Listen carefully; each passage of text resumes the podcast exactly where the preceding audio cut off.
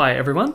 Welcome back to the Daily Gospel Exegesis podcast produced by Logical Bible Study. And as always, we're going to dive into the text from today's Gospel reading and we're going to try to work out what's the literal sense. What did the words mean in their original context? What was the author trying to convey to their audience? And this is where we have to start as Catholics. We have to look at the literal sense first. We have a really interesting reading today, a short one. So, Mark chapter 3, verses 20 to 21. Jesus went home, and once more such a crowd collected that they could not even have a meal. When his relatives heard of this, they set out to take charge of him, convinced he was out of his mind. So that's our reading for today, and as always, we want to start by thinking about the context what's happened just before this. So, Jesus has just begun his ministry in Galilee, in the northern part of Israel. So, it's very early on, but already he's developed quite a big following. There's crowds everywhere following him around. Just before this, he's gone up into the hills around the Sea of Galilee to pick his 12 apostles. Now, we'll start at verse 19b today. This is the last phrase in verse 19. It helps sets the scene. It just says, Then he went home. So Jesus now goes back to Capernaum, that's his home at the moment. And remember, he's living in the house of Simon and Andrew, that's his house in Capernaum. Verse 20 Once more, such a crowd collected. So try to get the picture here. Jesus is at home in his small house in Capernaum. In fact, you can go and see this house today if you go to Capernaum.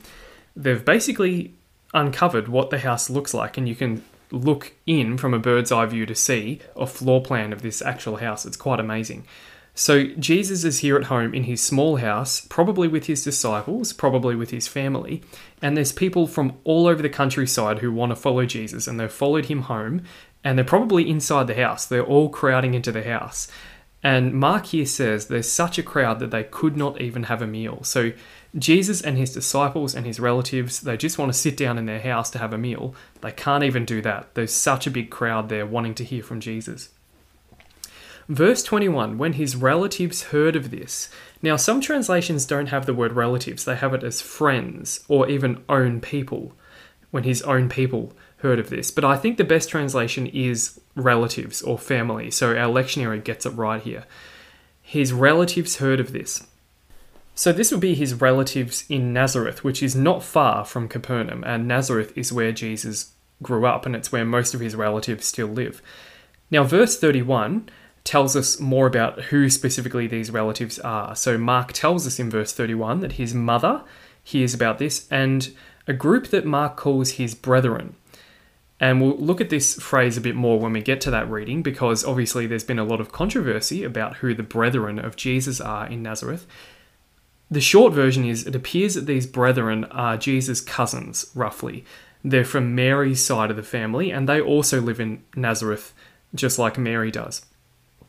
So his relatives, his mother and his brethren, set out to take charge of him, or more literally, what it actually says here is they went out to seize him. The same word there is used for when Jesus is arrested. They went out to seize him. So Jesus' relatives here, they travel from Nazareth to Capernaum to come and get Jesus. That's a 20 mile journey, so probably would have taken a whole day for them to get from Nazareth to Capernaum. So, word is spreading from Capernaum to the nearby towns that this amazing miracle worker Jesus is attracting huge crowds, and Jesus' relatives hear about this and they want to come and seize him. Why? Well, Mark says they are convinced he was out of his mind.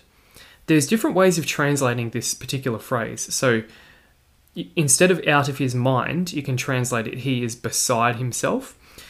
And there's even some ambiguity about who says it. So some translations have the relatives saying he is beside himself, but other translations, because the Greek here is ambiguous, other translations put it as for some people were saying he is beside himself.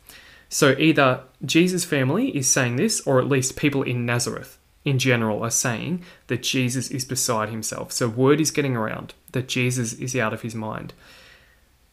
We need to keep in mind the cultural context at this particular time. So, in this culture, family obligations and family ties are very strong. They are very important and they overshadow a lot of individual rights that we would have today in Western society. Family obligations came first.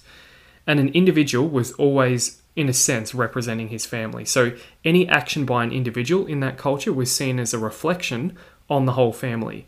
And any breach of family honour would result in severe discipline.